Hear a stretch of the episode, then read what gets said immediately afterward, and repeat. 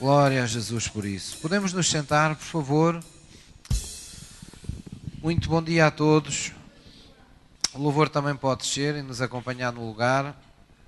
Nós hoje vamos falar sobre chamados para sermos reis e sacerdotes. Eu gostava que os irmãos abrissem as vossas Bíblias em Colossenses, capítulo 1. Colossenses 1, versículo 16. Colossenses 1, versículo 16 nós vamos ver esta passagem bíblica que já temos visto noutras ocasiões, por outros assuntos. Ela é uma passagem central da Bíblia. Ela anuncia um propósito, anuncia um plano, uh, um plano diretor, vamos assim dizer, para toda a humanidade, para a nossa vida. Anuncia que há um plano de Deus no qual Deus nos envolveu e tudo tem que começar por aí. Ser cristão é compreender que entramos no plano que Deus nos preparou para a nossa vida. Colossenses 1, versículo 16 diz assim: Porque nele, em Jesus, foram criadas todas as coisas que há nos céus e na terra, sejam elas visíveis, sejam invisíveis, sejam tronos, sejam dominações, sejam principados, sejam potestades, tudo foi criado por ele e para ele. Está a falar de Jesus Cristo. E ele é antes de todas as coisas, quer dizer que antes de tudo ter sido criado na terra, Jesus já existia e todas as coisas subsistem por ele, pela sua autoridade. E ele é a cabeça do corpo, da igreja, é o princípio e o primogênito dentre os mortos, para que em tudo tenha a preeminência. Porque foi do agrado do Pai que toda a plenitude nele habitasse. Diz ainda que, havendo por ele feito a paz pelo sangue da sua cruz, para que por meio dele reconciliasse consigo mesmo todas as coisas tanto as que estão na terra como as que estão nos céus. Então Jesus foi enviado e ele aqui eh, nós lemos que foi anunciado como aquele que criou todas as coisas, que esteve na criação de todas as coisas e aquele para quem tudo foi criado, não é? Portanto, isto anuncia o plano de Deus uh, uh, que está estabelecido, anuncia uma vontade soberana de Deus estabelecida. E no versículo 20 nos diz que Deus enviou Jesus Cristo, querendo com isso reconciliar consigo mesmo todas as coisas, tanto as que estão na terra como as que estão nos céus. Então Jesus veio para trazer tudo à ordem do reino de Deus, não é? Veio colocar tudo na sua ordem. É como, é como se a terra e a nossa vida fosse uma casa desarrumada e Deus entrasse lá dentro e de repente dissesse assim: Bem, vamos lá pôr ordem nisto tudo, vamos lá pôr as coisas nos seus devidos lugares. Foi isso que Jesus veio fazer. Jesus veio trazer a humanidade ao seu devido lugar na presença de Deus. Jesus veio trazer uh, uh, o caos que estava nas nossas vidas, veio lançar sementes de ordem, sementes de manifestação do reino de Deus. Ele pôs a igreja, que a quem ele intitulou o seu corpo, conforme lemos aqui, não é? Diz que ele é o cabeça do corpo, da igreja. Então, ele fez do seu, do, da, da igreja o seu corpo para dar cumprimento desta, deste ministério, desta missão, que é de, uh, de alguma forma, uh, trazer sintonia a todas as coisas que estão na terra, àquilo que está nos céus, não é? Jesus veio sempre movido com esse, com esse propósito, trazer o reino, trazer a ordem do reino à vida das pessoas, trazer o céu à terra, para que a terra entrasse em sintonia com o céu. E por isso ele nos mandou orar Pai nosso que estás nos céus, santificado seja o teu nome nas nossas vidas. Quer dizer que seja o teu nome bem falado, seja o teu nome louvado, seja digno de louvor por aquilo que acontece na terra. Ser de acordo com o teu coração, ser de acordo com a tua vontade. E Jesus foi mais longe e nos pediu para que orássemos ao Pai, pedindo-lhe pedindo que viesse o seu reino e fosse feita a sua vontade aqui na terra como é feita no céu. Mais uma vez, Jesus está reconciliando consigo mesmo e com Deus o Pai todas as coisas. Ele veio dar início a essa, essa obra e ele o, tornou, o tornou a si e a mim participante uh, dessa, dessa obra. No versículo 26 diz o seguinte: vamos ler juntos o mistério que esteve oculto desde todos os séculos e em todas as gerações, e que agora foi manifesto, foi revelado aos seus santos, aos quais Deus quis fazer conhecer quais são as riquezas da glória deste mistério entre os gentios, que é, e veja qual é o segredo, Cristo em vós, esperança da glória. Amém? Então, este foi, digamos, foi o segredo que esteve oculto e que foi revelado à igreja. Porquê? Porque a igreja tornou-se o corpo do próprio Jesus, do próprio Senhor Jesus na terra, para dar cumprimento a esta, este desígnio, a esta vontade de Deus. É preciso que a igreja saiba, tenha acesso ao plano de Deus, compreenda o coração de Deus, entenda as razões de Deus, para que a igreja esteja em perfeita sintonia, em perfeita unidade não é? Em estreita colaboração com o Espírito Santo, para que todas as coisas e a vida de todas as pessoas seja reconciliada com Deus em Cristo Jesus. Amém? Então vamos abrir em Apocalipse 1, versículo 6. Vocês de certeza já tinham saudades do Apocalipse, não é? ah, pastor Dimas. Esta foi bem metida, não foi? Quem teve cá no domingo passado teve Apocalipse a sério, não é? Apocalipse 1, versículo 6. Apocalipse 1, versículo 6 diz que Jesus Cristo diz, faz esta declaração. Vamos ver na, na vossa Bíblia também, vamos todos uh, poder testemunhar isso nas nossas Bíblias. Diz no, diz no versículo 6: diz que Jesus nos fez reis e sacerdotes para Deus e seu Pai e a Ele seja dada a glória e o poder para todo o sempre. Amém. Jesus nos fez reis e sacerdotes. Jesus nos fez reis e sacerdotes. Isto às vezes parece uma coisa assim apenas, parece aqueles títulos, uh, não é que às vezes as pessoas têm no mundo e que não usam para nada, que apenas têm na, na lapela um distintivo, uma coisa, um título honorário, não é? uh, um título que é para apenas para tornar a pessoa mais honrosa ou, ou mais, uh, enfim, para elogiá-la à frente dos outros, mas não é nada disso. Deus o que aqui está a falar é de identidade. Deus diz que em Cristo Jesus nos trouxe à condição de reis e sacerdotes. Quer dizer que, independentemente do seu extrato social, da cor da sua pele, da, dos bens que você tem, se, se, achar uma pessoa mais rica ou menos rica materialmente, independentemente da sua formação se, se, eh, secular, independentemente da, da, sua formação académica, daquilo que você achar que é capaz ou deixa ou deixa de se achar capaz, independentemente de você ter muitos ou poucos problemas por resolver na sua vida, a partir do momento que nós entregamos nossa vida a Jesus, nós entramos naquele grande plano de Deus que acabamos de ler em Colossenses, que é viemos ao conhecimento de que Deus é o Senhor e de que Deus nos quer como seus filhos e Deus nos quer como sua igreja e Deus nos quer como corpo em que Ele se torna a cabeça, em, em que Ele se pode usar de nós para dar cumprimento da sua, da sua vontade. E é por isso que nós estivemos aqui a cantar há pouco que nós pertencemos a Ele, não é? Que nós hoje sabemos que pertencemos a Jesus e nos alegramos nisso. Porquê? Porque a chamada tem que vir primeiro de todas as coisas. Quer dizer, nós temos que reconhecer Jesus como Senhor. E chamar Jesus de Senhor não é apenas um título, é nós reconhecermos que Ele vai reinar sobre a nossa vida, que Ele tem uma vontade a ser observada na nossa vida. Então, independentemente da vida que cada um tem, nós temos, precisamos antes de mais de identidade, precisamos nos identificar com Cristo, precisamos de cultivar esta visão no nosso coração. Agora que eu estou em Cristo, eu vou à igreja, eu frequento a, a igreja, eu sou parte da igreja, eu sou um rei e sou um sacerdote no mundo espiritual para Cristo o que é que isso significa ser rei? Significa que vamos andar aí emproados ao, ao pé das pessoas e dizer: Olha, eu agora sou um rei. Não, nada disso. Este rei, este sermos reis, para Cristo não significa que vamos reinar sobre as pessoas, que vamos dominar sobre as pessoas.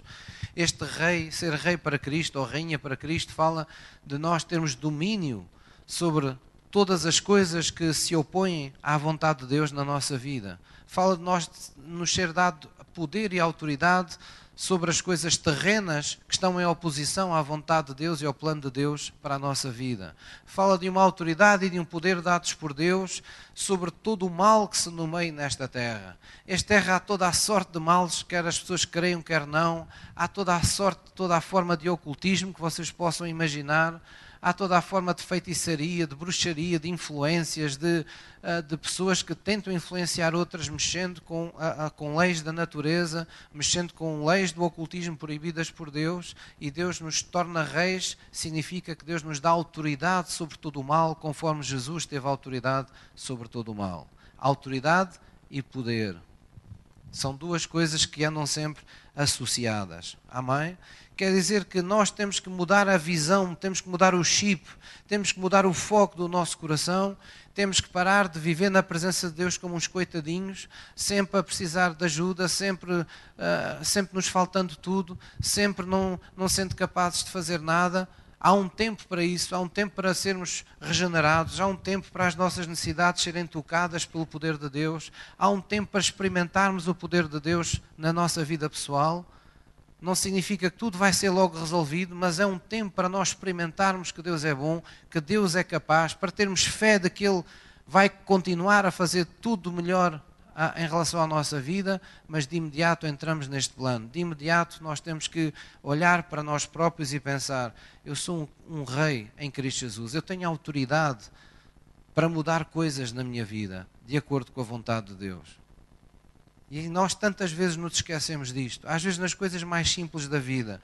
Às vezes as pessoas são cometidas de uma qualquer enfermidade momentânea no seu corpo e as pessoas pensam nos médicos, pensam nos medicamentos, pensam em análises, pensam uh, em ir à internet ver o que é que as doenças falam, pensam em fazer seja o que for. Mas, sendo cristãos, muitas vezes não pensam que a primeira coisa que nós deveríamos fazer era uma declaração sobre a nossa própria saúde. Nós deveríamos, na presença de Deus, agradecer a autoridade e o poder que está sobre nós e compenetrarmos. Não, desculpem a expressão, caramba, eu sou o corpo de Jesus Cristo. Eu não sou templo da enfermidade, eu sou templo do Espírito Santo. Eu não sou templo de morte, eu sou templo de vida.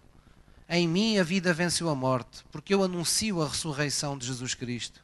Eu anuncio em mim mesmo aquele que venceu a morte em si mesmo, aquele que venceu o inferno em si mesmo.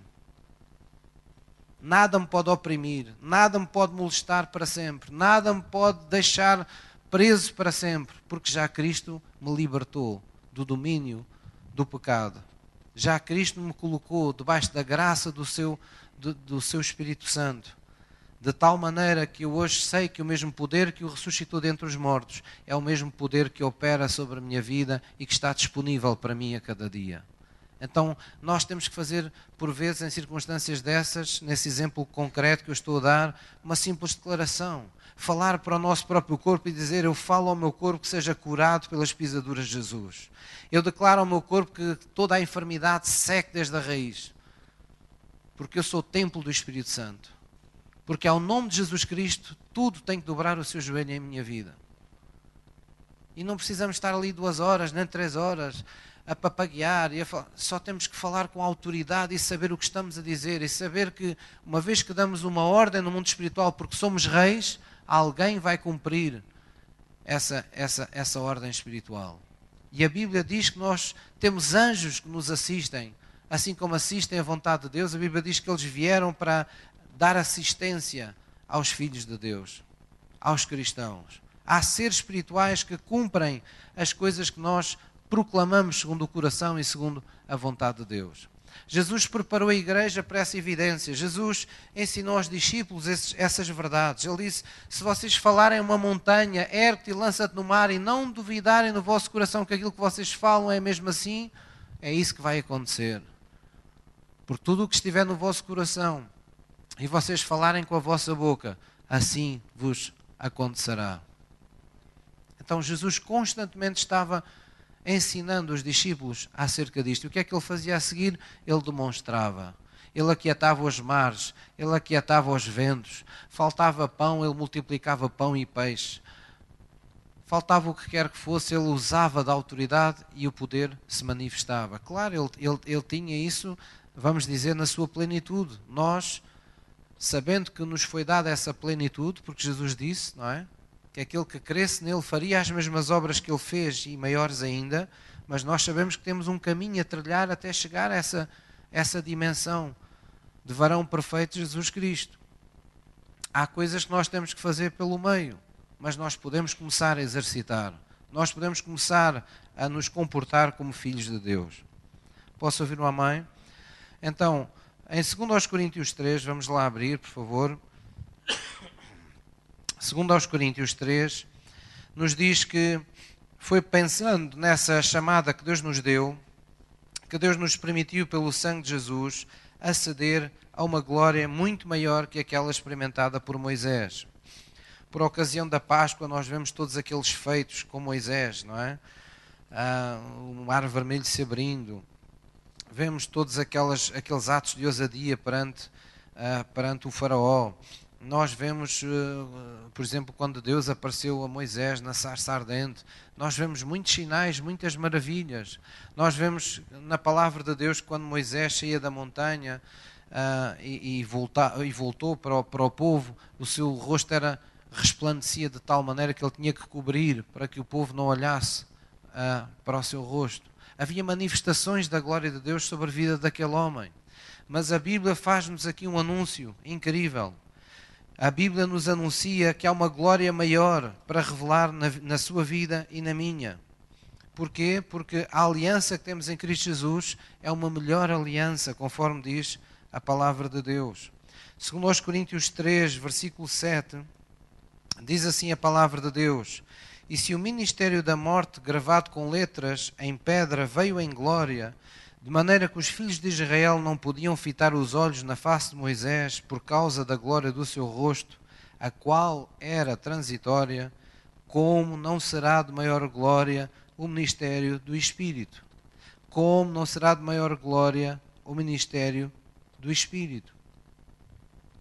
Volta a dizer logo a seguir: porque o ministério da condenação foi glorioso. Muito mais se dará em glória o ministério da justiça. Está a falar da justiça em Cristo Jesus. Porque também o que foi glorificado nesta parte não foi glorificado por causa desta excelente glória. Porque se o que era transitório foi para glória, muito mais é em glória o que permanece.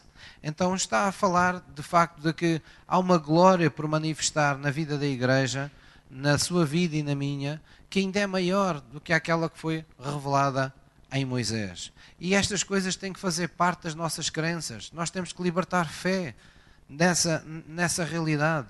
Nós temos que olhar para a Bíblia e não ver aqueles acontecimentos distantes, como no tempo de Moisés, e pensarmos: Uau, como era bom lá estar. Não! Uau, como é bom estar hoje a viver no tempo da igreja podermos ser cheios do Espírito Santo, podermos invocar com autoridade o nome de Jesus, porque há uma glória maior por manifestar na nossa vida.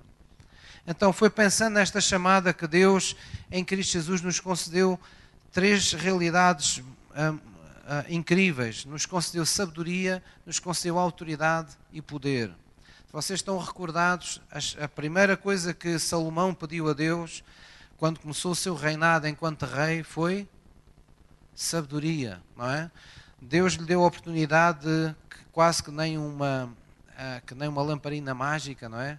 Dizer a Salomão, Salomão, pede-me o que tu quiseres, que eu, que eu, uh, que eu vou te dar, não é? E Salomão de imediato disse, Senhor, dá-me sabedoria para eu governar o teu povo, para eu fazer aquilo que tu me deste a fazer. Dá-me sabedoria, Senhor. E Deus ficou tão contente. Deus disse: porque me pediste sabedoria, não pediste a morte dos teus inimigos, não pediste apenas poder para ti, não pediste riquezas para ti, não pensaste em ti, mas pensaste no meu plano, pensaste na minha vontade, pensaste na minha chamada. Veio a ti o senso da responsabilidade de que tinhas uma chamada por cumprir, e isso foi mais importante para ti que tudo, tudo mais. Então me pediste sabedoria para a cumprir, com excelência.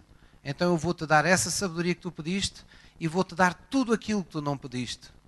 Isto parece-vos semelhante a alguma coisa que Jesus nos disse no Novo Testamento? Buscai primeiro o meu reino e a minha justiça, e todas as coisas vos serão acrescentadas. Amém?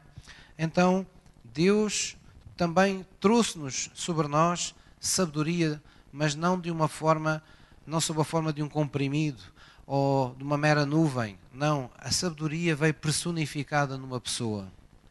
veio sobre nós, diz a Bíblia, um espírito de sabedoria sobre a igreja. Vamos lá abrir em Efésios 1, versículo 17. Efésios 1, 17. Estamos a falar de que fomos chamados em Cristo para sermos reis e sacerdotes. Efésios 1, 17. Uma das orações que a Bíblia ah, ah, tem descrita, não é? Que nós por vezes utilizamos na nossa, na nossa vida de oração foi esta oração que o apóstolo Paulo fez pelos Efésios e que diz assim, no versículo 16: Não cesse de dar graças a Deus, disse o apóstolo Paulo, por vós, pelos Efésios, lembrando-me de vós nas minhas orações, para que o Deus do nosso Senhor Jesus Cristo, o Pai da Glória, vos dê em seu conhecimento o espírito de sabedoria e de revelação tendo iluminado os olhos do vosso entendimento, para que saibais, para que vocês saibam qual seja a esperança da sua vocação e quais as riquezas da glória da sua herança nos santos e qual a subexcelente grandeza do seu poder sobre nós os que cremos, segundo a operação da força do seu poder. Então, isto parece assim uma oração muito rebuscada, mas Basicamente, o que aqui nos está, o que o apóstolo Paulo queria e estava a pedir a Deus que revelasse aos Efésios, é que eles tivessem este entendimento, que os seus olhos espirituais fossem abertos e compreendessem como o espírito de sabedoria estava sobre, sobre a igreja, como o espírito de discernimento, de revelação. Por outras palavras, como o espírito, o próprio Espírito de Deus, o Espírito Santo de Deus, estaria conosco para nos mostrar no conhecimento dele as coisas em que Ele quer que nós andemos nesta terra. E ao andarmos nesse plano, quais as riquezas e as coisas que Ele nos preparou em herança, quais as coisas que Ele tem reservadas para cada momento da nossa vida. E mais ainda, que seja revelado ao entendimento dos cristãos, para que eles em todo lugar tenham consciência de como é, acima de tudo, subexcelente, acima do que é excelente, a grandeza de um poder que está sempre em operação sobre aqueles que creem. É por isso que o justo tem que viver pela fé, porque o poder de Deus não anda com os incrédulos. O Espírito de Deus anda com aqueles que creem. Se nós queremos ver milagres na nossa vida, temos que crer nas coisas conforme Deus as diz. Se nós queremos ver as promessas de Deus cumpridas na nossa vida, temos que crer naquilo que Ele nos promete como verdade absoluta para a nossa vida. Ó oh, pastor, mas não é ser fanático.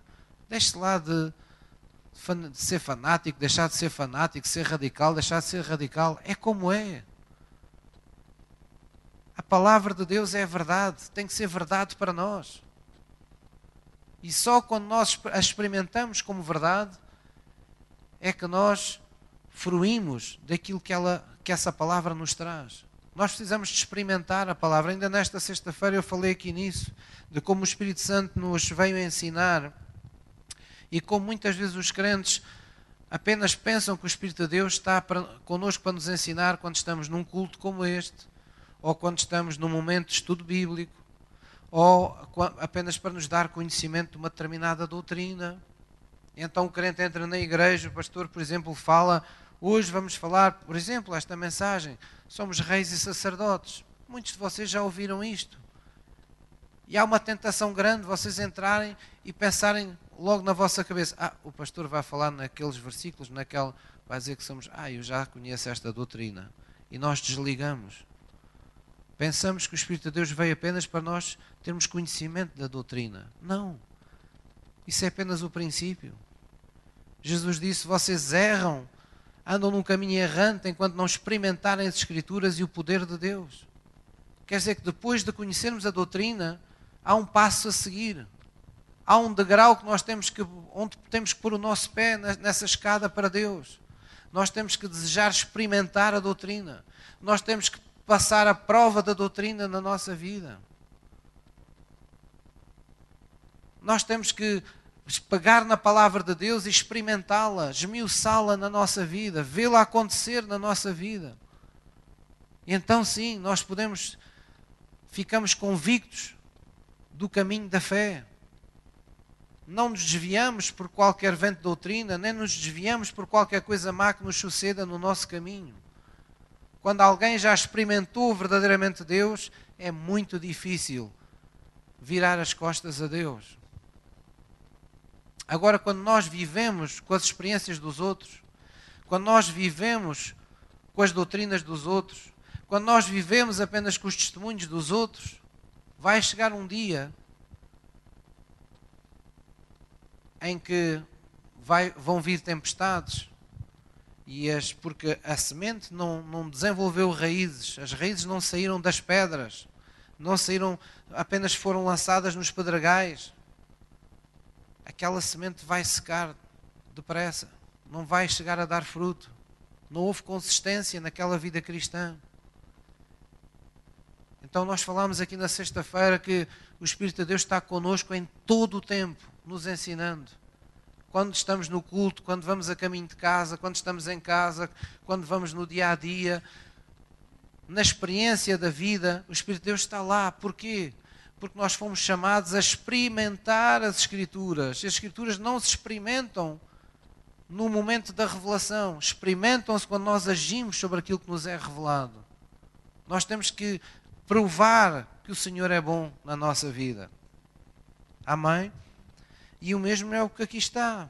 Nós todos podemos saber que há um, há um poder do Espírito Santo que opera sobre nós, mas quantos de nós queremos nisso quando as coisas estão duras, tão difíceis na nossa vida? Quantos de nós nos agarramos a Deus e confiamos em Deus e dizemos: Não, eu sei que esse poder está sobre a minha vida, nada vai ficar como antes.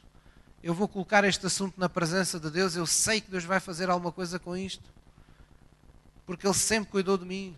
Ele não me chamou do mundo para Cristo para me deixar agora no meio deste deserto. Ele não me tirou do meu Egito espiritual para agora deixar-me aqui no meio deste deserto sem nada. Ele tem uma Canaã para mim, ele tem uma terra prometida para a minha vida. Mas para isso nós temos que ter visão, para isso nós temos que ter identidade com Cristo. Vamos abrir em Lucas 17, versículo 20. Amados, como reis em Cristo, nós temos respostas para os problemas do mundo e da vida em particular, da nossa vida em particular. Sermos reis em Cristo significa, entre outras coisas, que nós podemos reinar com Cristo, podemos ficar sobre as circunstâncias. É aquilo que em Romanos nos diz que na vida daqueles que amam a Deus, não é? Deus faz com que todas as coisas acabem por juntas contribuírem para o seu bem. Às vezes elas não começam bem para nós. Às vezes as coisas são-nos madrastas, a vida nos prega partidas. Nós experimentamos aquilo que a Bíblia chama de aflições, de tribulações. Mas a virtude do cristão é saber que esteja ele a entrar ou no meio de uma tribulação ou a sair de uma tribulação, Jesus é o Senhor. Então ele deve esperar na sua fé. Ele não se pode comportar como um incrédulo. Ele não pode andar ao, ao sabor das suas emoções. Comportar-se como uma pessoa que não conhece Deus, como uma pessoa que nunca viu Deus na sua vida. Não, nós temos que nos comportar como reis e como sacerdotes. Vulnerável? Vulnerável é o diabo quando nós oramos nós somos fortes naquilo que nos fortalece. Mas não temos fraquezas? Temos. Mas conforme Paulo disse, nas minhas fraquezas eu descubro que nele eu sou forte. Eu não temo as minhas fraquezas, porque há uma fortaleza que toma lugar na minha vida. Há um Deus que se assume na minha vida. Eu agora sou a igreja de Cristo. Eu agora sou o corpo há uma outra mente que reina sobre este corpo que é a minha vida. E essa mente é Cristo, é Jesus. Lucas 17, versículo 20. Vamos ver esta, esta evidência que nós sempre devemos ter onde quer que estejamos. A Bíblia não se cansa de dizer que nós somos templo do Espírito Santo, que o Espírito de Deus está conosco. Lucas 17, versículo 20, diz assim a palavra de Deus: Interrogado Jesus pelos fariseus sobre quando havia de vir o reino de Deus, ele respondeu-lhes e disse: Diga comigo, o reino de Deus não vem com aparência exterior. O reino de Deus não vem com aparência exterior. Nem dirão, ei-lo aqui ou ei-lo ali, porque eis que o reino de Deus está entre vós. Porquê é que o reino de Deus estava entre aquelas pessoas? Porque Jesus estava ali. Porquê é que Jesus diz à igreja, onde estiverem dois ou mais reunidos em meu nome, eu estarei no meio deles? O que é que Jesus nos está a dizer? Onde vocês estiverem em meu nome, aí vai estar o reino. Aí vai estar a atmosfera do reino de Deus. Essa atmosfera onde os milagres acontecem. Essa atmosfera onde nada do que é maligno pode prevalecer. Porque onde a glória de Deus se revela, ela revela-se para glorificar aquele que está nos céus. Então Jesus estava, por outras palavras, a lhes dizer: o reino de Deus está aqui e vocês ainda nem o perceberam. Ele está entre vós. Deus está, o reino de Deus está entre vós. Quantas vezes é que na nossa vida nós nos esquecemos que o reino de Deus está ali conosco? Quantas vezes nós desesperamos? Quantas vezes perdemos a cabeça? Quantas vezes começamos a dizer não consigo mais, não sou capaz? Quantas vezes até amaldiçoamos, não é amaldiçoar no sentido que começamos a proferir maldições, mas praguejamos com a nossa vida por causa das coisas que não nos correm bem.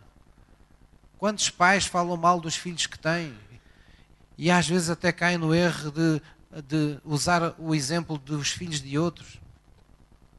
Ah, se fosses como o filho de não sei quê, se fosses como o filho. Esse sim. Quantas vezes as pessoas praguejam com a sua própria vida? E no, na sua alma eles têm uma escondida inveja, um escondido ciúme do bem que os outros têm, do bem que os outros alcançaram, até de pessoas que estão no mundo e que não têm Cristo e que, que, a vida parece estar a correr às mil maravilhas. Eles ficam indignados e pensam: ah, mas eu sirvo a Deus, mas eu honro a Deus, porque é que a minha vida é pior do que a daquela pessoa? Porque é que a minha vida é pior do que aquela pessoa? Deus não nos mandou comparar-nos com ninguém. Sabe, nós podemos comparar duas casas ou dois prédios construídos um ao lado do outro. Mas há uma coisa que nós não podemos ver: é sobre que funda fundações é que esses prédios foram construídos. Isso só Deus vê. Isso não é aparente. O reino de Deus não é feito o que é aparente. O reino de Deus é feito daquilo que está oculto e precisa ser revelado pelo Filho chamado Jesus Cristo. Há muitos prédios que parecem maravilhosos e casas que, quando vêm grandes chuvas torrenciais, eles caem por ali fora e desmoronam-se as pessoas ficam: Ah, mas como é que é possível? Depois lá vão investigar e lá descobrem que aquele prédio nunca devia ter sido construído naquele sítio, porque passava ali um, um, como que uma ribeira, um rio por baixo da terra. Não era um lugar propício. Aquelas fundações estavam mal construídas. E é por isso que nós não nos devemos comparar a ninguém. Há pessoas que hoje parece que estão, está tudo a correr bem e não têm Cristo. Mas a Bíblia diz: a glória dos homens sem Deus é como a de uma flor no campo. Logo aparece e no momento seguinte se desvanece. É lançada no fogo e é queimada. Qual é a glória que permanece? A de Deus. Por isso Deus diz: não lutes por aquilo que é uma vanglória. Luta pela glória de Deus. Segue a glória de Deus. Nós somos cidadãos desse reino que é a glória de Deus. Então, nós, diz a Bíblia, que recebemos um reino que não pode ser abalado. E como igreja, como reis que somos em Cristo Jesus, nós somos responsáveis por estabelecê-lo. Quer dizer que nós temos que estar predispostos no nosso coração para a manifestação do reino de Deus em nossas vidas, em nossas casas e na vida das pessoas ao nosso redor. Isso implica eu viver num compromisso de servir as pessoas que estão à minha volta. Isso implica eu viver num compromisso de ser uma, uma imagem de Deus para a vida dos outros. As pessoas têm que ser capazes de olhar para si, olhar para mim e ver Deus na nossa vida. Às vezes as pessoas não sabem, não conseguem dizer que é Deus, mas elas veem em nós aquilo que lhes falta.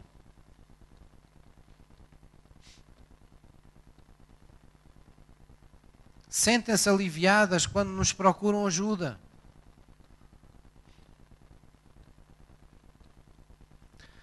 No outro dia eu estava, estava um, um, um pouco chateado porque estava em casa descansando e, e, alguém do meu prédio, já por uma segunda vez, vem-me bater à porta para pedir ajuda numa, numa, certa coisa. Mas depois, quando eu caí em mim, eu pensei, puxa, mas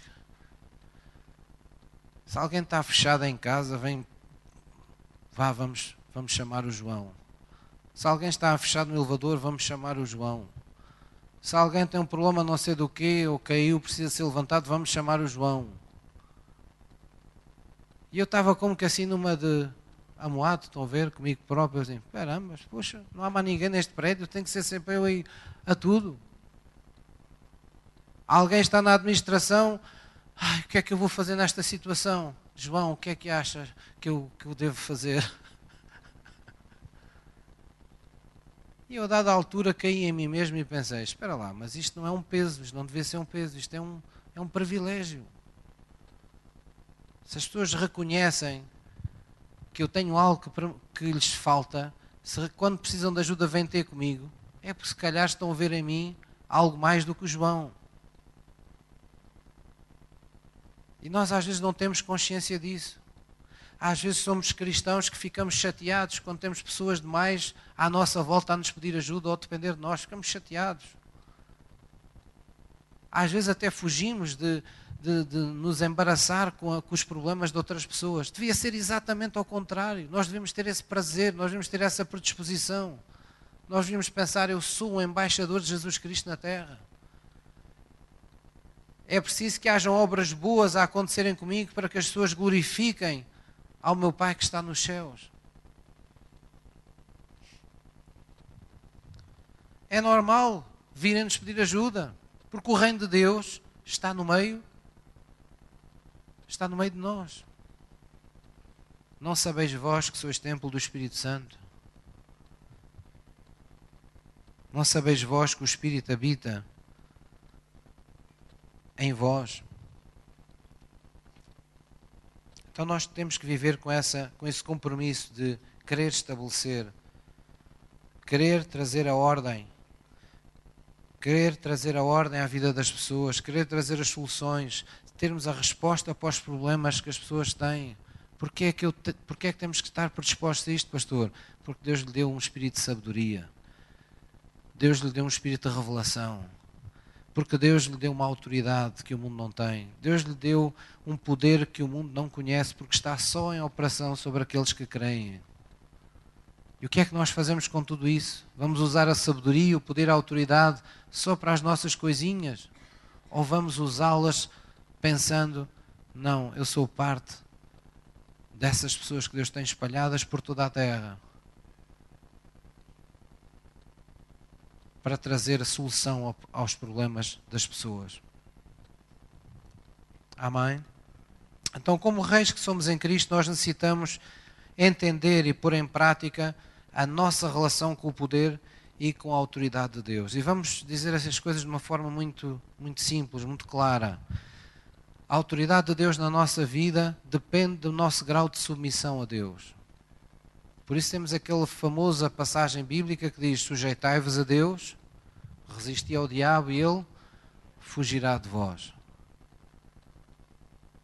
Nós temos que nos submeter a Deus. Porque é que nós ouvimos a palavra de Deus? Nós queremos saber qual é a sua vontade para nos submeter a ela.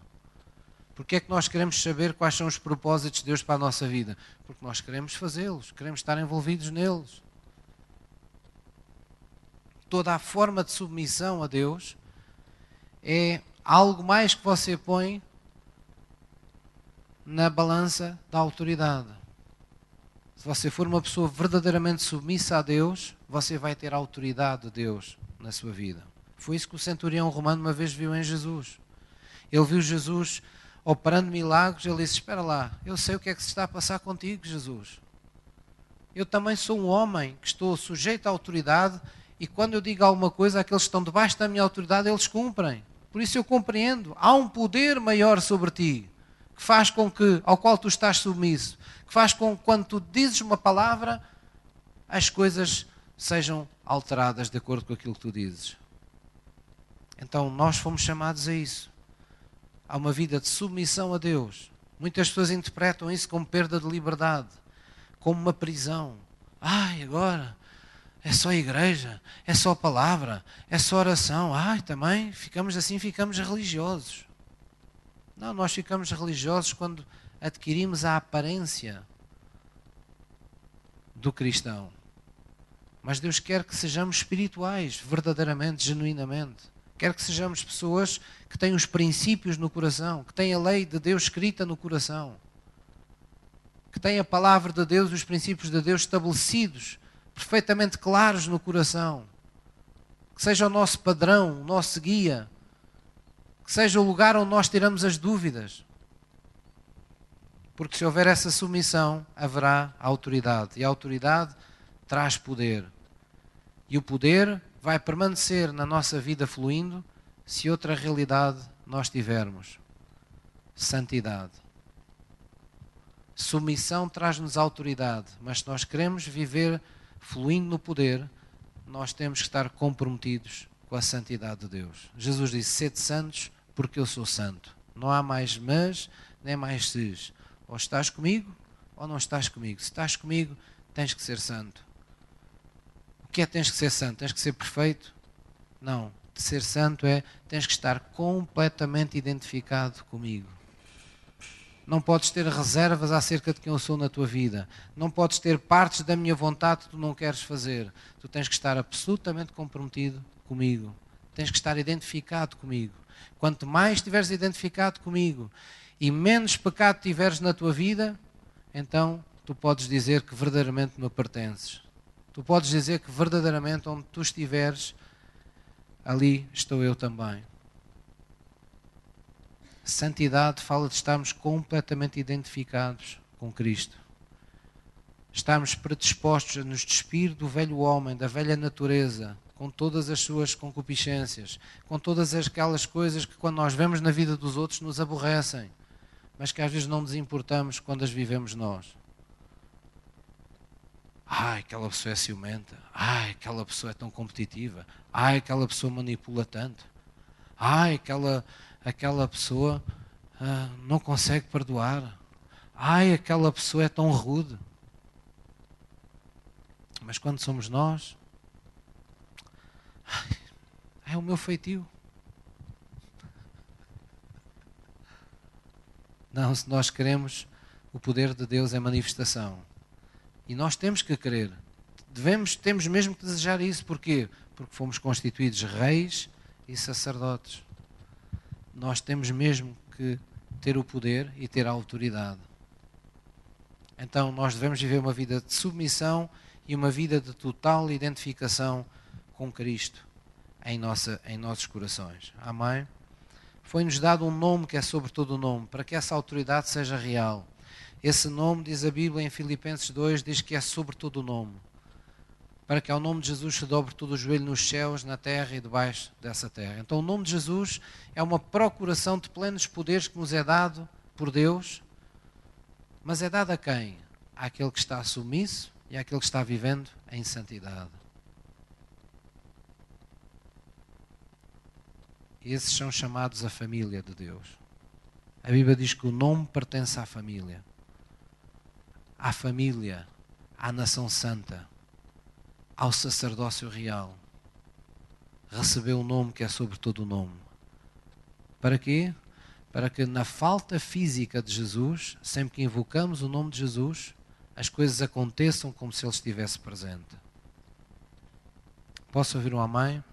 Então, isso faz parte da, da nossa maneira de vermos a vida. E temos que viver com, esta, uh, com, esta, com este convencimento. Isto significa que quando você enfrenta contrariedades na vida, nós todos temos uh, espaço na nossa espiritualidade para chorarmos na presença de Deus, para clamarmos a Deus, mas tem que haver um momento em que a gente se levanta na nossa oração, em que nós dizemos obrigado, Senhor, pela autoridade que me deste.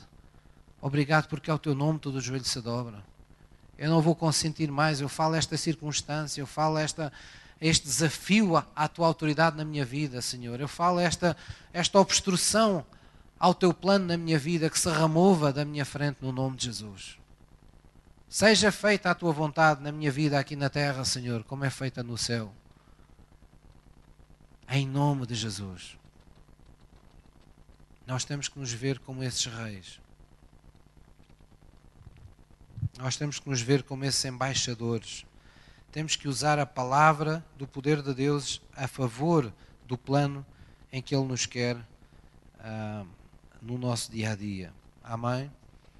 E vamos abrir em 1 de Pedro 2, versículo 9. Vamos ver que nós fomos chamados também para sermos sacerdotes. 1 de Pedro 2, versículo 9. 1 de Pedro 2, versículo 9. Por vezes nós na igreja oramos pelo sacerdócio dos crentes. E o que queremos dizer com isso é que todas as pessoas cheguem àquele entendimento de Efésios que lemos há pouco naquela oração, que todos compreendam que têm uma chamada sobre a sua vida, que todos compreendam que foram chamados para revelar e ministrar Deus aos outros. 1 de Pedro 2, versículo 9. 1 de Pedro 2, versículo 9. falando acerca da igreja, diz assim: Mas vós sois a geração eleita, o sacerdócio real. Vocês são os sacerdotes reais de Deus, a nação santa, o povo adquirido, para que anuncieis as virtudes daquele que vos chamou das trevas para a sua maravilhosa luz.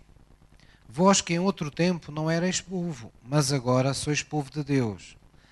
Antes vocês não tinham alcançado misericórdia, mas agora alcançastes misericórdia. Quer dizer, agora que estamos em Cristo, vamos nos ver de maneira diferente. Vamos compreender nós somos uma geração eleita você, as pessoas que estão na sua casa, a sua família, nós não somos mais pessoas quaisquer. E quando eu digo isto, não quero que me interpretem mal. Não estou a dizer que somos mais que os outros.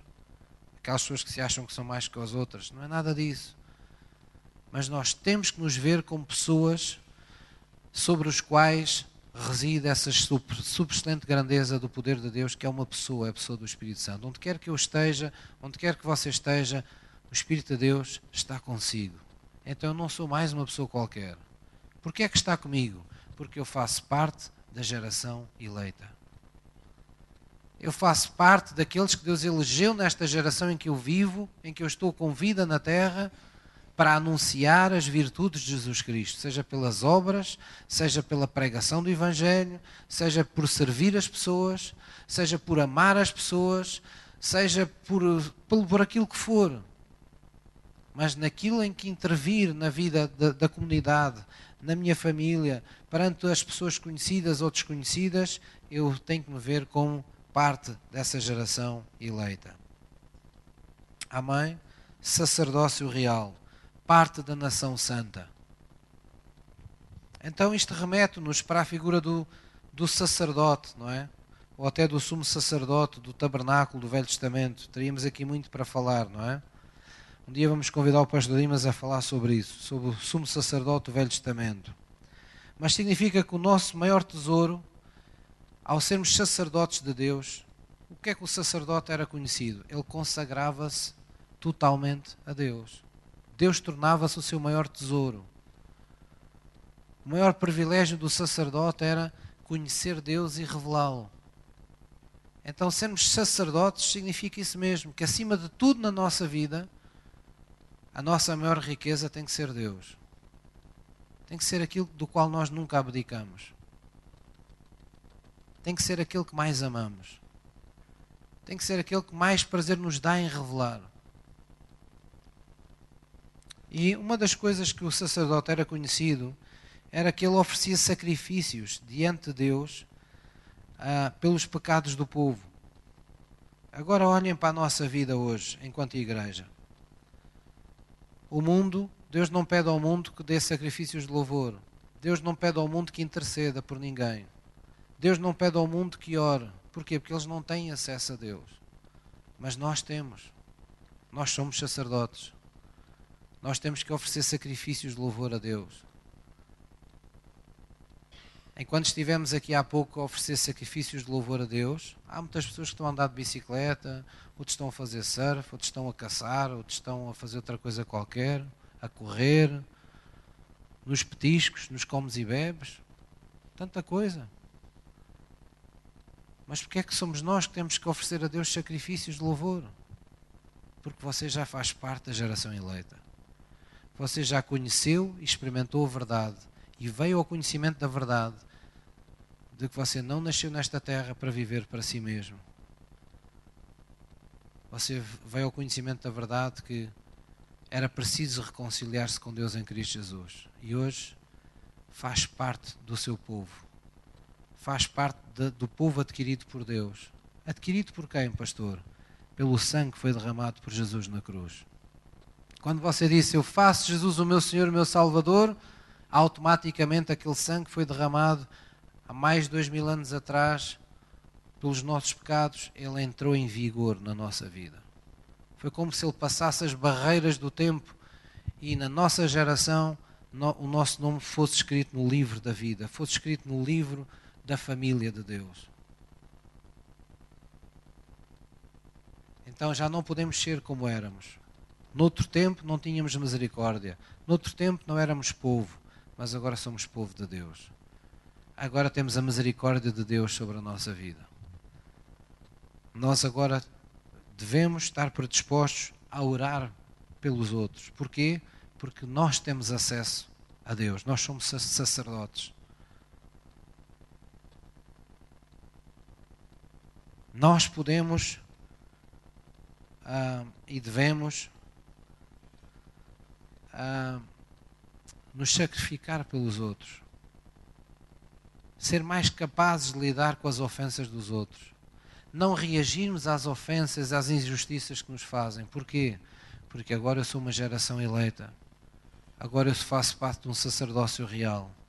Eu estou capacitado sobrenaturalmente com um espírito de sabedoria e de revelação, de discernimento. Eu tenho o conhecimento de Deus para perceber o que é estar ressentido e o que é estar no perdão. Eu sei exatamente as causas, eu sei as consequências, eu sei o que uma coisa e outra trazem à minha vida. Eu sei o que Deus me reservou e eu sei aquilo que Deus não quer que faça parte da minha vida. Então nós somos reis e sacerdotes para Cristo Jesus.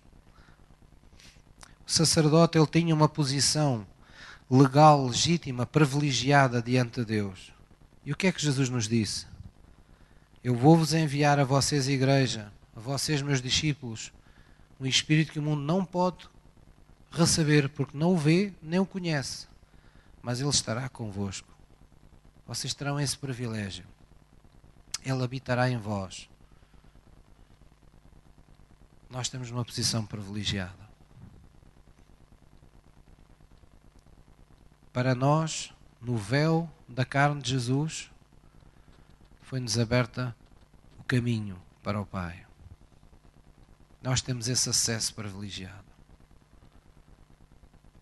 Se nós conhecermos alguma situação, alguma pessoa que está em sofrimento e formos à presença de Deus e orarmos, nós devemos ter a fé de que vamos ser ouvidos por Deus. Porque a Bíblia diz: se aquilo que tu vais pedir sabes que é da vontade de Deus, então deves saber que já tens o teu sim e o teu amém àquilo que tu vais pedir. E Deus quer que as coisas sejam assim. Que você e eu, como sacerdotes, nós possamos, em todo lugar onde estamos, perceber que podemos a qualquer momento levar Deus às pessoas. Não estamos aqui para convencê-las acerca de Deus, nem acerca das igrejas. Nós estamos aqui para revelar e para ministrar Deus às pessoas. Se estamos na presença de um doente, nós podemos apresentar o Jesus que cura e podemos orar para que Jesus cure essa pessoa. Se nós temos uma pessoa entregue aos seus problemas, desesperada com a vida, nós temos o poder e a autoridade para cancelar essa opressão que está oprimindo a vida dessas pessoas. Nós temos a palavra do poder de Deus na nossa boca e no nosso coração, essa palavra da fé que pode trazer esperança àquele que não a tem, que pode trazer confiança num futuro que até então ela nunca acreditou fosse possível. Porque quem é cristão transporta a luz dentro de si. E quando nós falamos, a luz acende-se no entendimento dos, dos que estão em trevas as pessoas começam a ver coisas que não viam antes. As pessoas começam a ver as coisas em que têm andado a encalhar. Ah, agora eu percebo que é que isto me está acontecendo na vida. Ah, agora é que estou a ver como eu tenho feito tanto, tanta coisa errada na minha vida. As pessoas experimentam o dom do arrependimento. Porque onde está o Espírito Santo, há o dom do arrependimento em manifestação. As pessoas experimentam a verdade, conhecem a verdade. E a verdade, diz a Bíblia, ela liberta as pessoas começam a ver: ah, já sei o que é que eu preciso fazer. Sim, eu quero esse Jesus. Sim, eu quero que ore comigo. Mas para as pessoas terem essa vontade, do outro lado tem que estar um cristão que sabe exatamente o que está a fazer. Temos que estar nós sem medos, sem receios, a falar de Jesus sem, sem, sem termos receio. Ah, será que a pessoa vai acreditar? Será que vai ficar chateada comigo? Será que se vamos assim pregar o Evangelho, mais vale não pregar. Nós temos que falar de Jesus como testemunhas. Jesus disse: O Espírito de Deus vai vir sobre vocês e vocês ser-me-ão testemunhas. Vocês vão dar testemunho do Deus que vocês têm experimentado, do Deus que vos tem alimentado, do Deus que vos tem transformado. É esse Deus que vocês têm que dar aos outros. Então põe-se a questão: nós temos experimentado Deus? Se nós temos experimentado Deus, não precisamos de muita eloquência nas palavras para que outros o sintam. Mas se não temos experimentado Deus, então temos que arrepiar caminho e temos que começar a experimentar Deus. Para quando falarmos de Jesus, os nossos olhos luzirem as pessoas verem em nós o rosto amoroso de Jesus Cristo, querendo a sua salvação, desejando o seu bem, desejando a sua cura, desejando a sua libertação. Posso ouvir uma mãe? Vamos ficar de pé, vou pedir ao louvor que suba, por favor. Glória a Jesus. Eu gostava que baixássemos a nossa cabeça em reverência diante de Jesus. Eu estou-vos falando hoje de uma forma assim mais direta, não que esteja chateado convosco, nem sequer Deus está chateado connosco, mas para nós, de alguma forma, sermos sacudidos interiormente, sermos despertados no nosso íntimo para esta realidade. Que às vezes nós, eu estou a falar por mim, nós sabemos as doutrinas, nós sabemos muitas destas verdades, mas elas passam-nos ao lado na grande maioria da nossa vida elas ficam como que na nossa estante. Elas não fazem parte da nossa vida. E hoje eu gostava de vos convidar a, por instantes, vocês se verem de facto como enviados de Deus. Você já pensou nisso? Aqueles que têm uma família em casa, você é um enviado de Deus a essas pessoas. A Bíblia diz que se um salvar, Deus salvará toda a sua família. Nós somos enviados de Deus às pessoas que se cruzam conosco, às pessoas que fazem parte, vamos dizer assim, do nosso mundo, da nossa esfera de influência, do nosso dia a dia. Nós somos o Jesus que elas podem conhecer, porque não há outro na terra. Ele hoje está na igreja. E ou nós o revelamos ou nós o ofuscamos.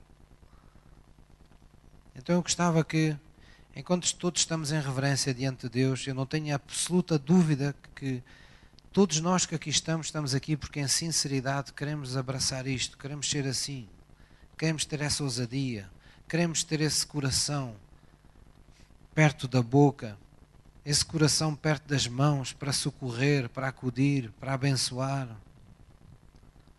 Mas vamos pedir ajuda a Deus nesta manhã. Vamos começar por pedir a Deus perdão pelas vezes que não demos prioridade a esta, esta chamada. Vamos nos libertar de qualquer réstia de culpa que possa nos estar a incomodar na nossa consciência. A Bíblia diz: se a tua consciência de nada te acusa, então estás bem para com Deus. Então, se nós estivermos a ouvir a palavra e, e parece que isto não era para nós, porque nós não, não temos vivido assim, vamos apenas nos retratar perante Deus e deixar que as coisas comecem a ser diferentes na nossa vida. Então vamos dizer diante dele, querido Deus, eu te agradeço por teres aberto os olhos do meu entendimento espiritual para o teu plano, para o teu desígnio, para o teu desejo de que todas as pessoas venham ao conhecimento da verdade, de quem Jesus é, de quanto Ele as amou, do que Jesus quer fazer na vida de todos. E te peço hoje, Senhor, perdão no meu coração por todas as vezes que não dei prioridade a este plano, que não fui capaz de me ver como esse rei, como esse sacerdote que a tua palavra fala. Mas, Senhor, hoje eu quero abrir o meu coração para ti, Senhor, Santo Espírito, como abri para toda a doutrina nesta manhã, desejando ser esse rei, esse sacerdote nesta minha geração. Eu sei que sou parte dessa geração eleita desse sacerdócio real, dessa nação santa, desse povo que foi adquirido pelo sangue de Jesus. Ajuda-me, Senhor, ministra ao meu coração, vivifica a tua palavra, concede-me, Senhor, olhos no meu coração e faz-me livre, torna-me livre no meu espírito, para que eu abrace esta chamada, para quando eu estiver, Senhor, eu me veja como um enviado teu à vida das pessoas que me rodeiam. Serve de mim, Senhor. Usa-te a minha boca para abençoar, para libertar as palavras do teu poder. Dá-me autoridade, concede-me manifestação do teu poder toda a vez que te invocar, Deus, diante das pessoas. E eu sei que estarás comigo sempre para cumprir as tuas promessas, para que os enfermos sejam curados, para que os cativos sejam postos em liberdade, para que os oprimidos possam ter verdadeira esperança, experimentem verdadeira liberdade, verdadeira paz na sua alma. Obrigado, Deus. Eu sei que és Deus poderoso e eu sei que o reino do qual tu és Senhor, Ele está no meio de nós em nome de Jesus. Querido Jesus, vem ser o Senhor mais e mais da minha vida. Já me salvaste, já foste o meu Salvador, mas vem ser o meu Senhor mais e mais.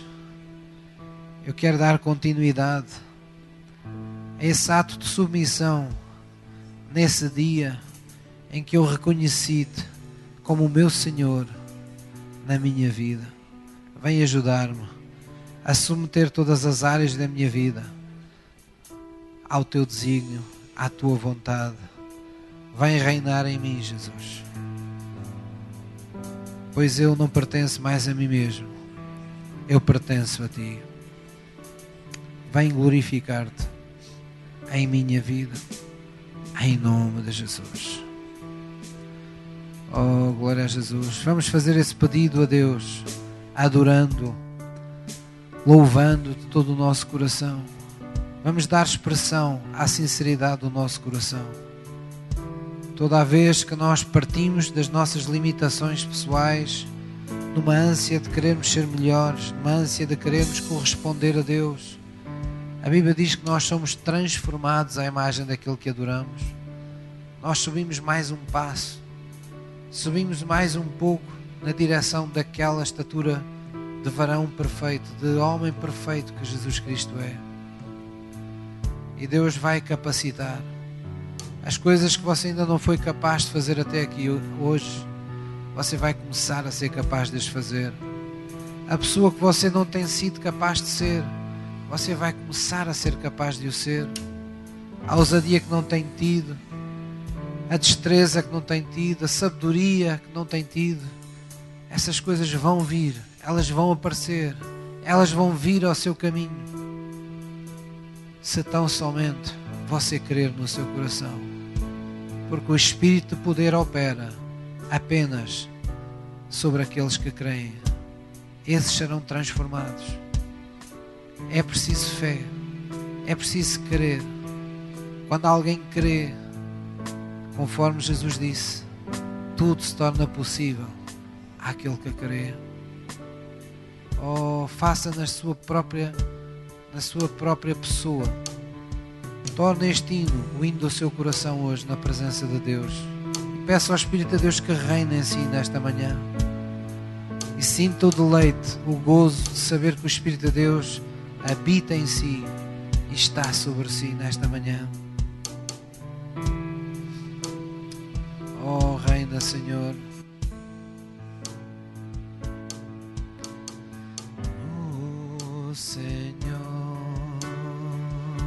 Reina em mim, Senhor.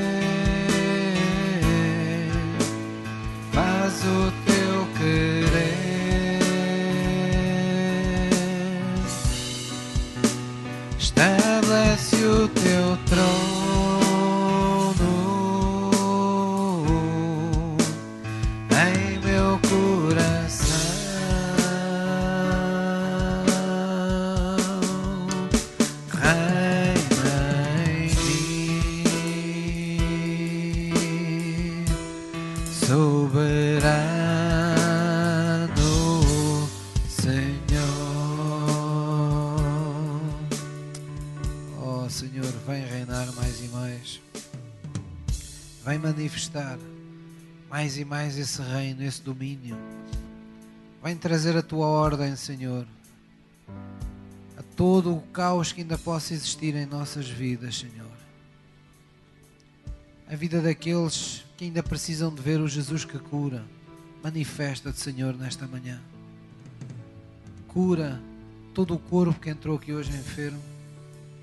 Cura toda a alma que ainda está em sofrimento e agonia, Deus. Derrama do teu espírito sobre toda a carne esta manhã. Confirma essa glória maior que prometeste à tua igreja, Deus. E faz-nos ser testemunhas de que o Senhor é bom. Nesta manhã, que possamos dizer, como o salmista, que a tua benignidade perdura para sempre. Porque toda a vez que estamos diante de ti, Deus, teu bem triunfa, a tua vida triunfa. Por isso é no nome de Jesus com ousadia, Pai, que eu ordeno a todo o espírito de enfermidade que estivesse molestando algum corpo neste, neste lugar, que abandone as suas vítimas nesta manhã, no nome de Jesus. Toda e qualquer semente de morte, toda e qualquer semente de enfermidade, de fraqueza física, de fraqueza espiritual, de fraqueza na alma, eu falo a tudo o que Deus não plantou, que seque desde a raiz, na alma, no corpo, no espírito de cada um dos teus filhos nesta manhã, Deus. Eu concordo com a tua palavra e ao nome de Jesus Cristo declaro que todos os que aqui estão estão debaixo da tua graça, Deus. A tua graça é superior. A tua graça ela superabunda onde abundou o pecado. E por isso eu te agradeço. Eu liberto a tua palavra onde está escrito que tu és o Deus que perdoas todas as iniquidades e saras todas as enfermidades. Obrigado pelo cura, Senhor, de todos aqueles em quem estás operando agora neste momento, em nome de Jesus. Traz direção, Senhor, ao Espírito, traz entendimento, traz sabedoria, Deus àqueles que não sabem o que fazer em sua vida, em sua vida profissional, em sua vida afetiva, em seus relacionamentos familiares. Concede-nos, Senhor, em tua graça, que todos saibam o que fazer, que todos vejam com clarividência o caminho, a solução, a direção que tu tens para cada um deles nesta manhã. Oh, eu falo renovo de forças para todos aqueles que entraram aqui hoje cansados. Oh Deus, essas mães, essas avós, esses pais, esses filhos que entraram aqui hoje cansados, com desistência no seu coração, fortalece-os, Senhor. Tu dizes na tua palavra que és aquele que dás vigor ao que está cansado. És tu que dás forças, és tu que engrandeces. Vem engrandecer os corações neste lugar. Vem renovar as forças físicas, Senhor. As forças anímicas, as forças espirituais. Todos os que têm sentido fracos e abatidos. Em nome de Jesus. Pois tu mesmo disseste: Vinde a mim, vós que estáis cansados e oprimidos, e eu vos aliviarei. Manifesta essa glória, Deus. Manifesta esse testemunho na vida destes teus filhos, no nome de Jesus. Ó oh Deus, se alguém tem sofrido, se entre nós tem padecido por falta de recursos, Deus, abra as janelas do céu nesta manhã e supra as necessidades do teu povo. Fala experimentar a tua abundância a tua graça, o teu favor divino, em nome de Jesus. Oh, vamos cantar mais uma vez. Reina em mim, soberano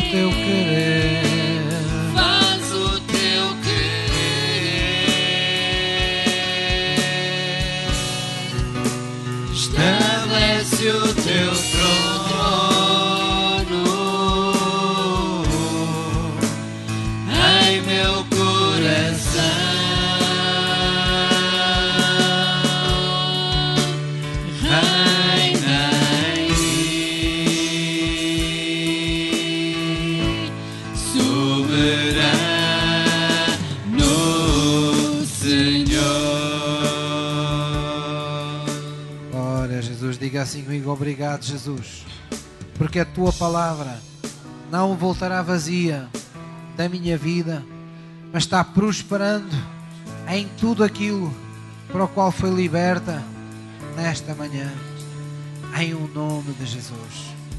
Em o nome de Jesus. Amém. Antes de sentar, diga à pessoa que está ao seu lado: não te esqueças, o Reino de Deus está aqui entre nós. Amém.